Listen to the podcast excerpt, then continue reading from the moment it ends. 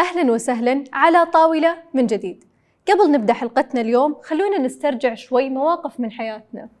مثلا لما جدك أو جدتك يضايقون إذا غلطت في نطقك لكلمة بلهجتهم أو لما يضايقون لأنك تمسك الدلة بيمينك أو يتحسسون من التعديل البسيط على لبسهم المعتاد. ممكن وقتها ما نفهم شدة تحفظهم على هذه الأمور لين ندرك إنها جزء أساسي من تراثنا. تراث؟ إي نعم التراث. التراث جزء منا خلاصة ما وجدناه من أجدادنا والأجيال السابقة. منا وصلنا لهذه النسخة اللي إحنا فيها. شيء يحكي وش كنا قبل وكيف صرنا هنا وإيش الطريق اللي مرينا فيه. التراث انعكاس للحضارات اللي ازدهرت على أرضنا وانعكاس لمسيرة الإنسان في اكتشاف هويته الوطنية المتميزة. حكاية التاريخ المسموعة أو المرئية أو المحسوسة إن صح التعبير. طيب إذا كان التراث يتضمن كل هذا وش اللي ممكن نعتبره تراث؟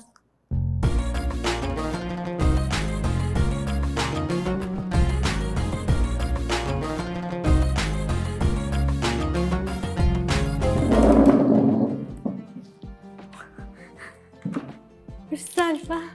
إحنا انتقلنا هنا طبعا عشان ننسأل أسئلة إن شاء الله ما تكون صعبة بس بنشوف صور ولازم نحدد إذا كانت هذه الصورة تنتمي لثقافتنا وتراثنا أو لا.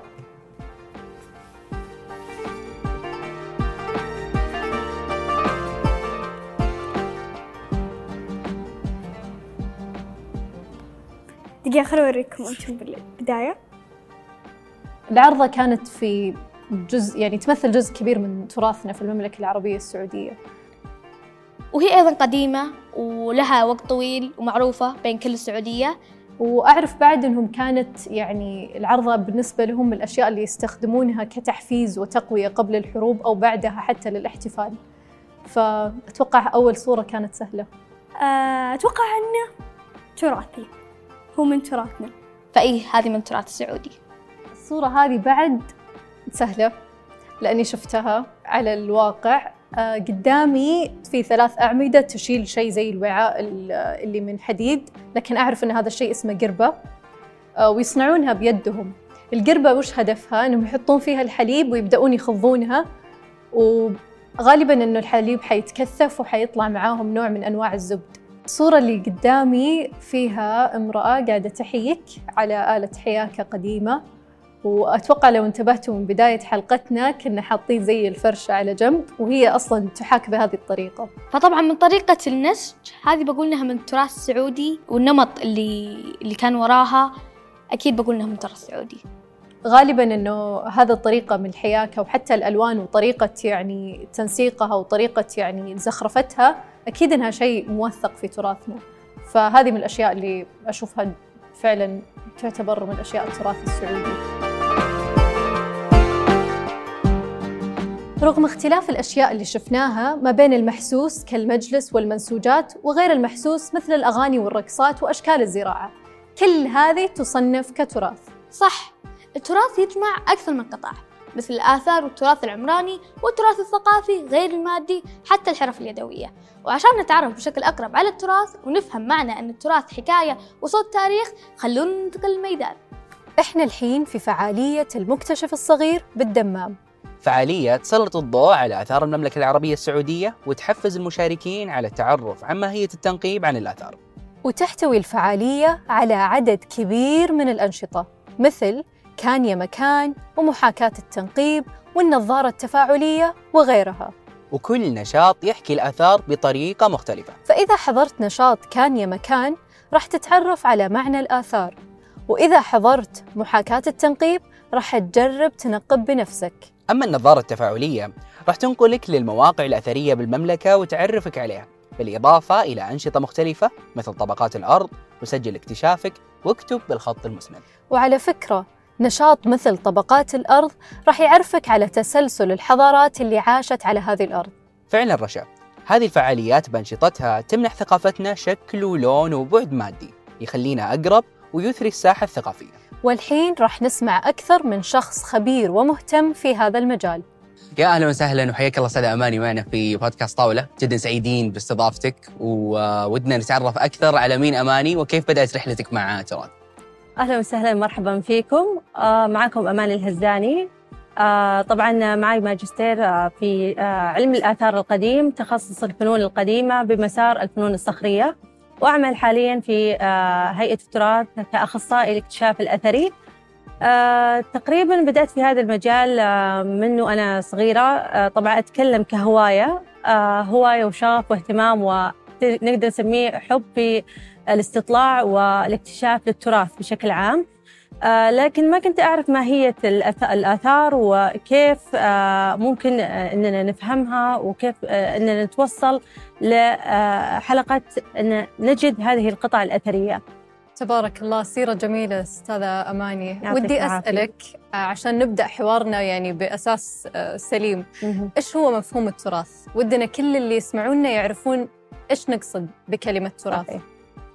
آه يعكس مفهوم التراث آه عمق حضاري لدى الإنسان.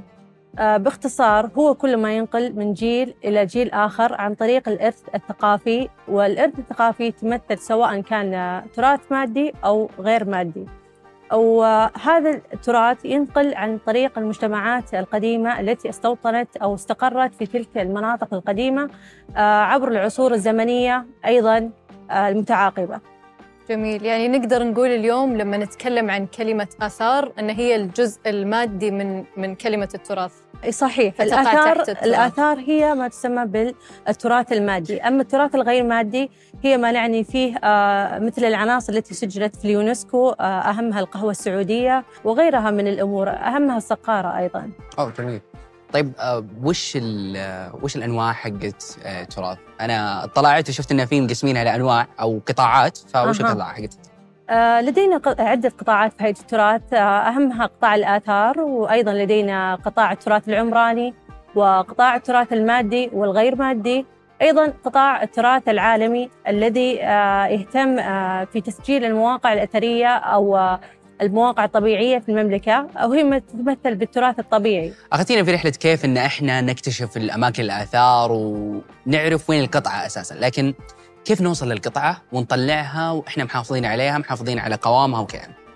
آه، تتم عملية التنقيب بطريقة آه، منظمة آه، من حيث التنقيب مثلا من الأمام إلى الخلف وطريقة النزول تكون 10 سنتي 10 سنتي. آه، وكل نزول يتم آه، تسجيله في استمارة مخصصة سواء كانت طبقة رملية تسجل سواء كانت آه، آه، صخور متراكمة تسجل. لأن كل هذه تفسر لي عن ماهية الموقع وليس على البحث عن القطعة نفسها. بالعكس ممكن إن الحجر هذا آه، يبين لي إن تحت يوجد مبنى آه، تراكمات من الأحجار. آه، أحيانا آه، ال- الفحم أو السواد اللي نحصله نسجله أيضا. وناخذ منه عينة حتى آه، يتم تحليله ونعرف تاريخها الزمني. آه، كل حاجة في آه، المربع اللي إحنا حافرينه نسجلها ونوثقها حتى بالتصوير وبالاستمارات. عند الحصول على القطعة أو يتبين لنا أن هنا يوجد قطعة يتم الحفر بشكل دقيق بمعدات خاصة أدوات التنقيب الأثري يستخدمون ال- الفرشاة أيوة صحيح بالضبط. نستخدم الفرشاة وأدوات آه، عبارة عن آه، شبيهة بأدوات آه، ال- الأسنان آه، حديد دقيقة نحفر بشكل جيد حوالينا حتى نطلع سواء كانت آه، فخار آه، آه، قول مثلا تمثال وغيرها من ال- ال- المعثورات الأثرية. آه، أما كسر الفخارية أحيانا نحصلها آه، لكن عادي نجمعها وإذا لقينا القطعة. آه، منها كسر متواجدة حولها ممكن إنها آه، نحطها في آه، خطة مستقبلية اللي هي عملية الترميم. ذكرتي في البداية أن دخولك لهذا التخصص كان من شغفك لما كنت صغيرة. فودي أعرف إيش اللي جذبك لهذا المجال وممكن المستمعين يحسون أنه فعلا هذا شيء جاذب يعني حتى من عمر صغير أنك بديتي تفكرين ويصير عندك فضول في الآثار. أها. آه، بالصراحة أنا كنت آه، أجلس مع الأجداد كثير فأشوف المباني التراثية وكانت آه، تعجبني العناصر العمرانية. دخلت مسار آه، آه، أو بكالوريوس الفنون آه، في من جامعة الملك سعود آه، فدرسنا تقريبا الجزيرة العربية بشكل عام والفنون القديمة والفنون المعاصرة وغيرها. فمع ظروف الحياة مجرياتها آه، قعدت أفكر بيني وبين نفسي قبل سنة كورونا تقريبا آه، ليش ما أبحث وأشوف إنه هل يوجد مجال لدينا تراث أو آثار؟ فطلع لي إنه لا في موجود. جامعة الملك سعود توفر ماجستير ودكتوراه أيضا في علم الآثار والآن في برامج حديثة أيضا في السياحة في إدارة الموارد التراثية وغيرها. فقلت أبدأ فيها منها أكرس شغفي ومنها اهتمامي حبي وإني أدرس السلسل التاريخي للمملكة والحضارات بشكل عام في الجزيرة العربية. أيضا فهم المواقع الأثرية وفهم القطع وكيف جت والصناعات وغيرها. فحبيت أكمل تعليمي في الدراسات العليا في تخصص علم الآثار القديم بمسار تحديدا الفنون الصخرية. الفنون الصخرية عاد تسألوني عنها أكيد. آه، الفنون الصخرية تفهمنا من فهم الشعوب القديمة آه، سواء من موضوعاتها ودلالاتها الحضارية الموجودة في الرسم نفسه سواء من الأشكال الآدمية أو الحيوانية أو الأسلحة اللي كانت مستخدمة آه، الحيوانات المستأنسة في ذلك الوقت الحيوانات اللي كانت موجودة واللي انقرضت. أيضا ممكن تعطينا دلالات أو إشارات عن البيئة القديمة ودراسة المناخ أيضا. ليس فقط على الواجهات الصخرية أو الملاجئ والكهوف ممكن من البيئة اللي حولنا. جميل جدا. يعني نقدر نقول اللي يسمعنا الحين أو يشوفنا يقدر يحافظ على التراث بأنه على الأقل يسأل إيش هو تراثي؟ آه كيف آه كيف اكتشفناه؟ يسأل على الأقل أجداده على المدى القريب وبعدين يبدأ يسأل المنشآت والمهتمين. في مجال الآثار أو حتى في التراث بشكل عام. بالضبط. آه من هنا ودي أسأل يعني كيف أنا لما أبدأ أهتم وأعطي يعني من وقتي وجهدي في إني أتعلم التراث وإني أحافظ عليه كيف يعود آه هذا الشيء بالنفع على وطني؟ آه يمكن للفرد أو العامل في هذا القطاع آه أن يسهم له العديد من الإنجازات، أولها هو آه الرضا الشخصي إنه يقدم آه إسهام كبير لتراث قيم وغني آه لحضارة مثل حضارات المملكة. آه، أيضا ممكن أني أنا أعطي آه، نصيحة له آه، لهذا المهتم أنه يوسع التعليم لديه ويسعى للتطوير ويشارك اللي حوله باللي يعرفه وحتى أن الكل يقدر يناقشونه في مثل هذه الأمور. أحيانا الأمور هذه تتوصل إلى قضايا أثرية قضايا أثرية مثل الاتجار بالمعتورات الأثرية ممكن أن نقاش على نقاش يصير فيه حوارات عليه.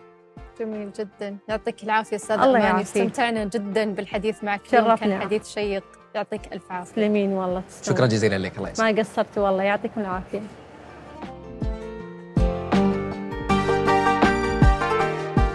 على قد اللي شفناه سمعناه ولمسناه عن تراثنا في هذه الحلقة. للحين باقي أكثر. لما مملكتنا الحبيبة بفضل الله أرض زاخرة بتراث غني ومتنوع. وواجبنا أن نعرفه ونحميه ونهتم فيه ونطوره. وأسهل طريقة لكل هذا هي أننا نعرف القصص وراء موروثنا. مثلا لما تعرف أن نوافذ البيوت القديمة صممت بهذه الطريقة حتى تكون من أساليب التبريد في الصيف والتدفئة في الشتاء. أكيد راح تفتخر بالذكاء الهندسي المعماري لأجدادنا. ولما تعرف أننا قبل مناطحة السحاب أجدادنا عمروا البيوت من طين وماء. أكيد راح تعرف وش كثر مهم أننا نحافظ على اللي بنوه ونطوره أكثر. زوروا المواقع التراثية والتاريخية اقرأوا أكثر واسألوا أكثر ولا تروحون بعيد لأن على هذه الطاولة دائما لكم مكان.